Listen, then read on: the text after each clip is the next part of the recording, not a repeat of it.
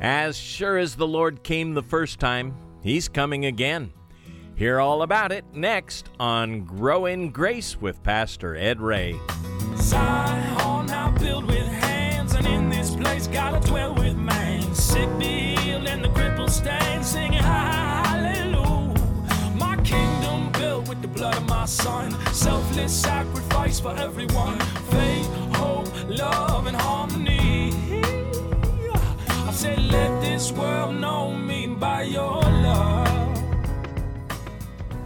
Mark Twain once quipped, All you need in this life is ignorance and confidence, then success is sure. Well, all kidding aside, to be confident about things we don't know should cause us at the very least to get informed. And we'll do that today on Grow in Grace with Pastor Ed Ray. You know, there are many things we could be uninformed about that have no bearing on our lives. But when it comes to life and death issues, or things the Bible points to, we'll want to take note and learn about them. There are four things the Bible tells us the church today is uninformed about, and we'll take a look at them and focus on one in particular. That is the coming of the Lord. From 1 Thessalonians chapter 4, starting with verse 13, there's Pastor Ed. But I do not want you to be ignorant, brethren, concerning those who have fallen asleep, lest you sorrow as others who have no hope.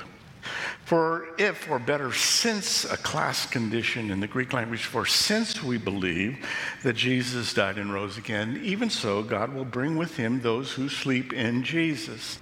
For this we say to you by the word of the Lord, that we who are alive and remain until the coming of the Lord will by no means precede, go before those who are asleep.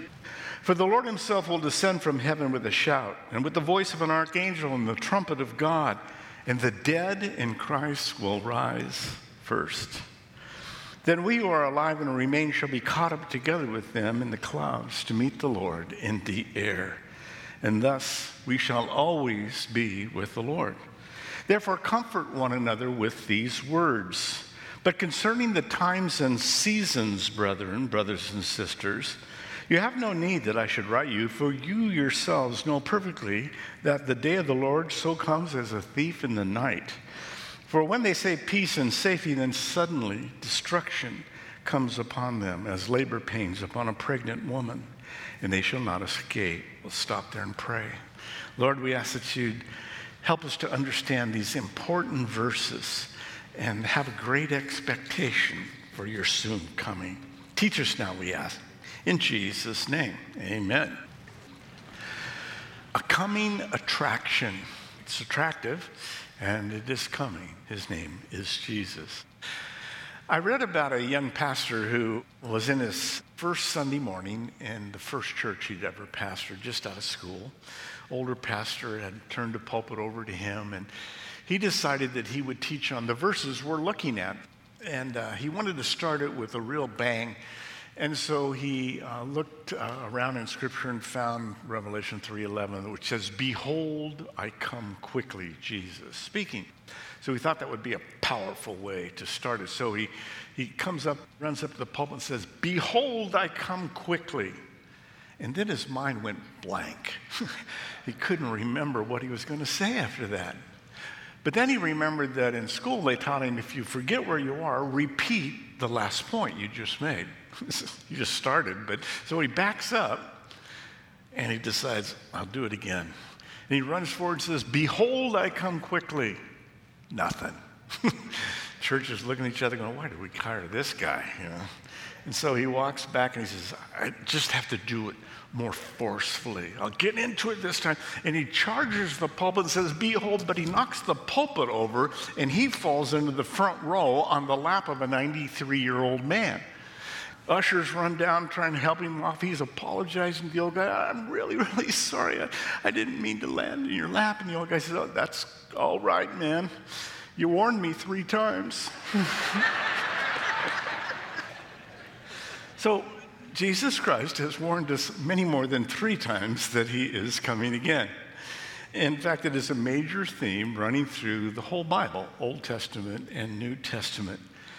Three of the four Gospels have a whole chapter set aside to this subject Matthew 24, Mark 13, and Luke 21. The Old Testament contains 1,845 references to the second coming of the Messiah. And of the 260 chapters in the New Testament, 318 of those verses have something about Jesus' return. One out of every 30 verses in the New Testament speaks to this subject. And for every verse about Jesus coming first, his first coming, there are eight concerning his second coming. So the Holy Spirit is obviously trying to teach us the importance of this event. Jesus himself said in John 14, 3, and if I go and prepare a place for you, I will come again.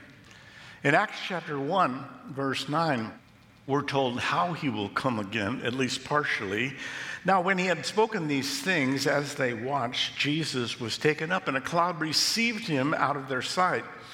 And while they looked steadily towards heaven as he went up, behold, two men stood by them in white apparel, who said to them, Men of Galilee, why do you stand gazing up into heaven? This same Jesus who was taken up from you into heaven will so come in like manner as you saw him go into heaven.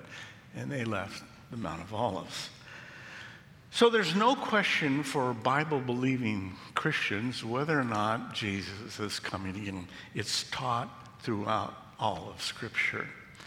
But even with all those many verses in Old and New Testament, God has purposefully left many of the details obscure not described, veiled, concealed. That's led to a lot of speculation. So, at least speculation about the timing, his timing of when he's coming, and speculation about the real mechanics of how it will work. In spite of that, hundreds of people have tried to guess. Jesus said in Mark 13 32, but of that day and hour no man knows not the angels which are in heaven, not even the Son, only the Father. So, Father God has left that to his own decision. The first coming of Jesus is a matter of history, the second one is a matter of prophecy. God said it, it's going to happen. That he came the first time is assured, and that he is coming again is just as assured. We may not know when, but he is coming. So we've come to yet another scripture that is uh, a controversial area. It's a war zone for some theologians and denominations. Uh, we'll try not and make it that here this morning. I obviously, after studying the Bible for the many 40 some odd years that I have, have an opinion about it. And uh, of course, you don't have to agree with me. But as I've warned you before, I'm a terrible I told you so. When we get to heaven, I will say, See, I told you. Let's jump in and think a little bit about what's going on here. First Thessalonians, one of two letters Paul wrote to this small church in northern Greece, is really an answer to some questions they had. Paul had been there a short time, four weeks, something like that, a month, then left. Actually, forced out of town, went down to Athens, traveled by boat, then over to Corinth, and he sends Timothy back so there wouldn't be another riot when Paul was there. He always caused riots or great revival. So he sends Timothy. Timothy goes and he comes back with a couple of questions from the people in Thessalonica. It seems that even though Paul's only been gone maybe a couple of three months at most, that some of the believers there had died, gone to be with the Lord. But the people that were there in the church, these new believers, were confused by that. They were worried whether or not they had missed those people who had died, whether they had missed going to heaven. That somehow you had to be here. They were looking forward to Jesus coming. They thought it was right then. What happens to grandma? She died. And so, did she miss going to heaven? So, Paul is writing in response to that question. It's important to keep that in mind so it'll make sense. Paul is writing about what happens to people we love when they die. And in fact, something that will happen to all of us in this room who are believers that God is going to return and draw together his church. They're worried. What about, and we all have people like that who have gone to be with the Lord. And what about them? What are they doing right now? What are they seeing? What's going on? He doesn't answer all those questions, but he does assure us that we'll all be joined together very soon. Breaks it up into three parts 13 and 14, sleeping saints, 15 and 16, startling sound, actually, sounds, three of them that are going to happen. And then this radical rapture in 17 through 5 3. I think it's an amazing part of Scripture. Not something to fight over, it's really exciting. And I hope it comes across that way to you. If you've never studied it before, it'll blow your mind. Verse 13. Paul writes, But I do not want you to be ignorant. I don't want you to be uninformed, brothers and sisters, brethren concerning those who have fallen asleep, lest you sorrow as others who have no hope. So Paul says, I don't want you to be ignorant, uninformed about this and actually three other things. Four things Paul has written about in the Bible that he doesn't want believers to be uninformed about. And it's interesting to me that all four of them are issues that are still bantered about by Christians. Before we get to those four things, we wanted to pause here and acknowledge those just joining us. This is Grow in Grace with Pastor Ed Ray, and we're glad you're with us. Now, before returning to 1 Thessalonians chapter 4, Pastor Ed will inform us on those four things he mentioned a moment ago. The first one, 1 Corinthians 10:1, Paul said, I don't want you to be ignorant about Old Testament truths, that the things that happened to those in the Old Testament were a model for us so that we would understand the character of God and how God works. Many churches never read the Old Testament, never study it. Many believers don't read it. Paul says, I don't want you to be ignorant about the Old Testament, but many believers are. The second thing he says is now concerning spiritual gifts, I don't want you to be ignorant. 1 Corinthians 12 1. I don't want you to be ignorant, uninformed about the gifts of the Holy Spirit. Yet I would say that the church on a whole, the body of Christ, is very ignorant about spiritual gifts today, probably more than any other area in the church. Thirdly, Paul says, I don't want you to be ignorant concerning Israel, concerning the Jews. Romans 12, 20, or 11, 25, excuse me. Israel's going to be restored, Paul said. And for 1900 years, the church said, no way. We're the nation of Israel. The church, the body of Christ, are God's chosen people. No. I've got all kinds of books, thousands of them, many of them written before 1948, and they all say the church are the Jews. The church, we together, are Israel. Mm, no. 1948, the Jews became a nation again. And we've watched an amazing that Ezekiel 37 has taken place. God brought all the dry bones together. Jews from all over the earth coming together. In our lifetime, many of us. So, the fourth thing Paul says that he doesn't want us to be ignorant about is the rapture. Controversial subject in many circles, but in fact, scriptural. And that's why these verses are often not even taught in church because the pastor doesn't know how to handle them. The denomination doesn't know how to handle them. Just accept it the way it wrote. It was written, and it, it sounds strange. Some of these concepts are like, wow. But Paul says, count on it, it's going to happen. He says he doesn't want them or us to sorrow as others who have no hope. In, in the Greek culture, uh, Roman Empire at this time, they had no hope for after death. In fact, some of their philosophers wrote some pretty depressing things. Aeschylus wrote, Once a man dies, there's no resurrection. Theocritus wrote, There is a hope for those who are alive, but those who have died, they're without hope. Wow, that's a happy thought. Catullus wrote, When once our brief light sets, there is one perpetual night through which we must sleep. Doesn't that cheer you up? The most common Roman tombstone, the epitaph on it is I was not, I became, I am not, and I care not. Wow. uh, hmm, but we have a hope. We have an expectation. We can rejoice because God has left us this information that those that have departed from us are in heaven with him. And when we take our last breath here, we'll be in his presence too. Let's go a little deeper. Verse 14. For if we believe, I mentioned a class condition. The Greek language, the word if can be taken several ways. This is the word since in the English language, not a great translation of this verse.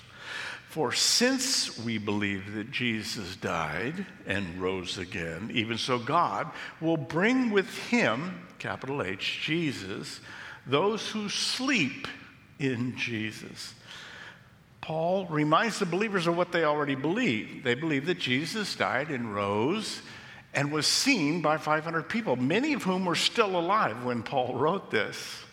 They testified to having seen Jesus in his resurrection body, complete with scars and all.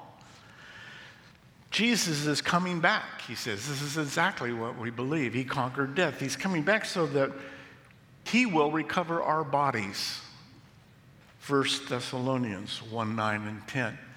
We studied that already. God is going to come back and leave nothing to Satan. He's taking it all back. Everything is redeemed, including your old body.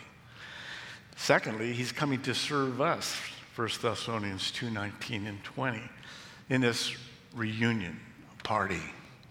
And then, thirdly, he's going to provide assurance for us of our relationship with Him when suddenly we lift off with Him.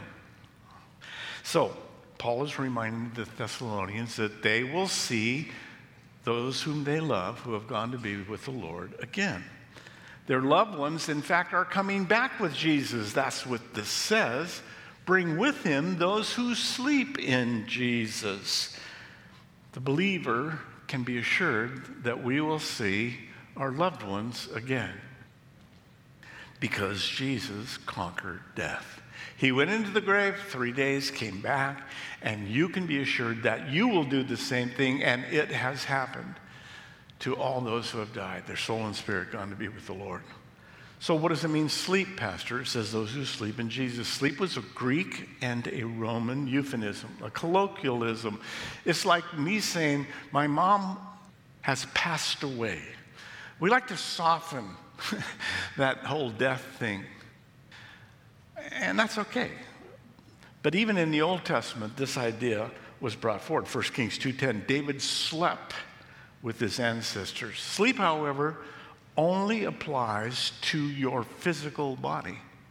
It does not apply to your soul and spirit. They are with the Lord. Paul says so, 2 Corinthians chapter 5, verse 8. Paul wrote that he preferred rather to be absent from the body and to be at home with the Lord. In Philippians 1:23 he expressed his quote desire to depart and be with Christ for that is much better looking forward to death. He said I'll stick around for you guys because you need me but hey it'd be a lot more fun when I'm with the Lord. Jesus spoke about sleeping in John 11 11. He was with his disciples down at Bethabara, down at the Jordan River, and his friend Lazarus, the brother of Mary and Martha, had died. And there's this conversation going on between him and his disciples. These things he said, and after that he said to them, Our friend Lazarus sleeps, but I go that I may wake him up. Then his disciples said, Well, if he sleeps, Lord, he'll get well. I'm sure Jesus hit his forehead a lot. But I'm really glad that the disciples just asked questions like that because I probably would have asked them and then I don't look so dumb. They did it for me. However, Jesus spoke of his death and they thought he was speaking about resting in sleep. Jairus' daughter, a 12 year old little girl in Mark 5:39. Jesus comes into the room. There's these professional wailers there, mourners. And he said, Why are you making all this commotion and weeping? The child is not dead, she is sleeping. Now, don't let this terminology confuse you. Jesus is talking about our current physical body, not our soul and spirit. In Luke 16 20, Jesus told the story of the rich man and Lazarus. You'll remember that Lazarus was a poor man, the rich man threw a few crumbs his way, they both died, and Lazarus went to paradise, and the rich man went to a hot place with a big abyss in between. But they were both conscious, they're both wide awake, they knew exactly what was going on. These verses teach us that believers go consciously into the Lord's presence at death. There are some today who teach soul sleep. This is not a biblical doctrine. Jehovah's Witnesses are the most well known for teaching that. But how could unconsciousness be very much better, Paul said, than conscious communion with Jesus Christ in this life? Paul says, I want to go be with him. It's so much better. If you're asleep, soul and spirit, how is that better? Jesus promised the repentant thief on the cross Today you will be with me in paradise. Moses and Elijah's souls are not asleep when they appeared with Jesus at the Mount of Transfiguration in Matthew 17 3. Tribulation martyrs are described in Revelation 6 9, very much awake. How long, O Lord, they say, before you will avenge us, those beheaded for their faith? No, there are very conscious people in heaven and they're awaiting Jesus to come and do something. Even so, God will bring with him those, all of them who are in heaven, Jesus is coming back with, who sleep in Jesus. He's coming again for his church. And God is going to bring with him all of these whom we love, believers, often called the first resurrection. We'll study the second resurrection when we get to the book of Revelation. So that's sleeping saints. Only their bodies sleep because Jesus is going to reclaim them. How? Well, I'm glad you asked. Verse 15. For this we say to you by the word of the Lord. Paul says, This is not my opinion. This is what Jesus taught me, what he told me to write. That we who are alive and remain until the coming of the Lord will by no means precede those who are asleep, go before those who are asleep. So they're worried that grandma is in the grave and somehow missed out. And Paul says, No, not to worry about grandma. She's going before you. in fact, her body's going to pop together with her soul and spirit. And then later, you and I will get to join them. Verse 16 For the Lord himself will descend from heaven with a shout and the voice of an archangel and the trumpet of God, and the dead in Christ will rise first. So there's going to be three sounds, evidently, here. Three different audio events, if you will. The first one is a shout, probably from Jesus, although it doesn't say exactly. Jesus shouted when he stood in front of Lazarus' grave, remember? Lazarus had died four days later. Jesus shows up. He says, Show me the grave, roll back the stone. He said, But Lord, he stinketh. I love the King James. He stinketh. they rolled it back, and Jesus said, Lazarus, Come forth. And he did. Now he had to say, Lazarus, come forth, because he had, had he said, he's in a cemetery, and he says, come forth, everybody'd come out, it'd been a mess, there'd be overcrowding. You'd have to say, no, you guys go back, I'll be back later. Lazarus, you come forth. And so he did. Thanks for joining us for the weekend edition of Grow in Grace with Pastor Ed Ray. We're going through the New Testament together from start to finish. And for a CD copy of today's message from 1 Thessalonians, just call 844 77 Grace. That's 844 77 Grace. Or you can listen online at thepackinghouse.org.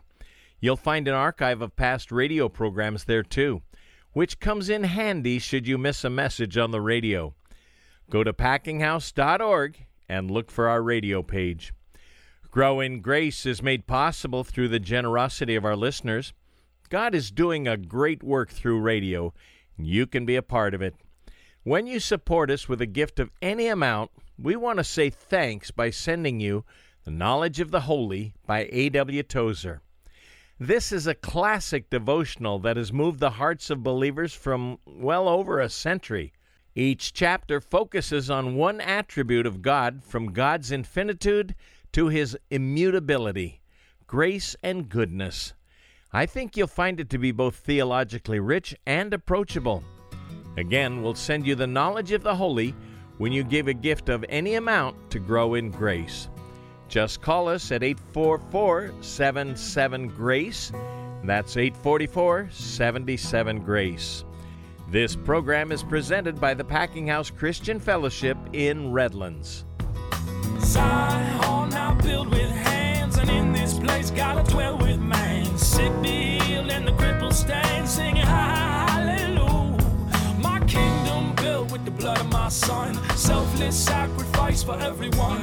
Faith, hope, love, and harmony. I said, let this world know me by your